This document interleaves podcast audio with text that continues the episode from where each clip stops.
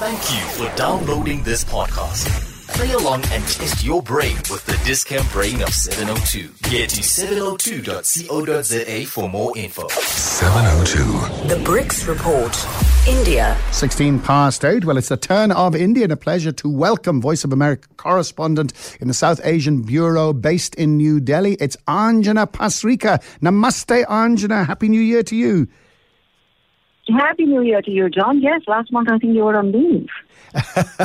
I am back. I believe Delhi tried to tackle the city's severe air pollution by limiting cars on the road. How did that go?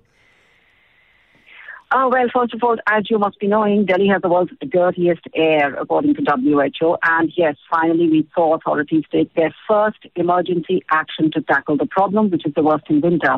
A big culprit of the city's mind boggling 9 million vehicles. So, you know, for the first two weeks in January, they allowed private cars with odd and even numbers out on alternate days, essentially reducing them by about half. Not a new measure, of course, it's been tried in other cities. Now, the jury is still out on whether pollution levels came down. They were pretty high even on those days, though activists tell us that they would have been even higher if all the cars had been on the roads. But, you know, surprisingly, it solved Delhi's traffic nightmare. You could actually drive through the streets instead of being stuck in jams. And, you know, I think for that reason, if not for the pollution, the measure got great support because, and of course, people are also really worried about the health impact of the pollution. Living for 20 years in Delhi means you have a smoker's lungs. Young children are very prone to being asthmatic, and doctors say the risk of heart attacks and strokes is higher if you live here.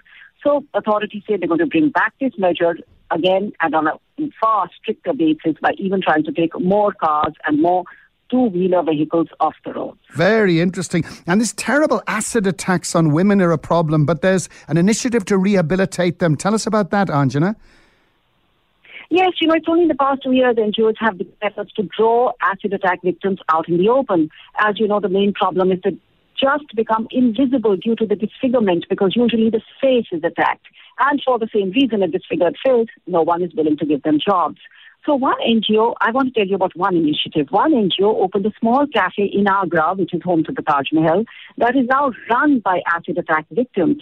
I visited recently, and it was great to see these seven women, you know, one of them as young as 15, not hiding as they usually do behind the veil, but dealing happily with customers.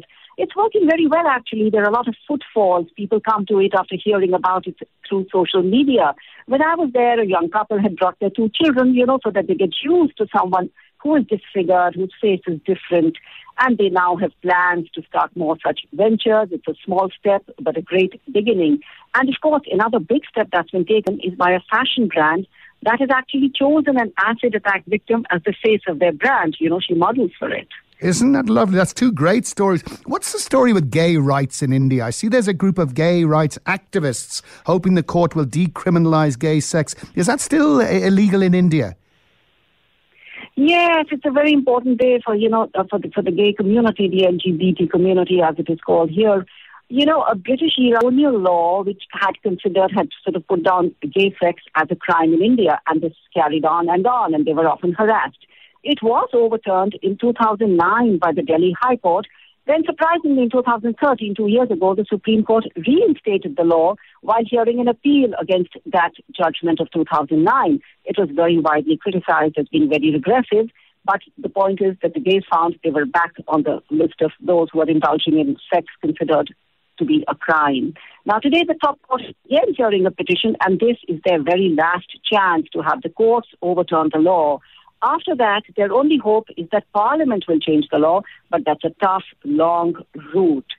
And, you know, where both the acid, uh, uh, acid attack victims and gay rights are considered, you know, I think turns the spotlight on an India which is pulled in two directions. We have an urban, educated middle class that is moving on, and we have an India where there are still many conservative voices, and the tussle continues. Thank you very much indeed, Angela. That was fascinating. And again, so many issues that mirror what we have here in Africa. Angela uh, Pasricha, Voice of America correspondent with our BRICS report in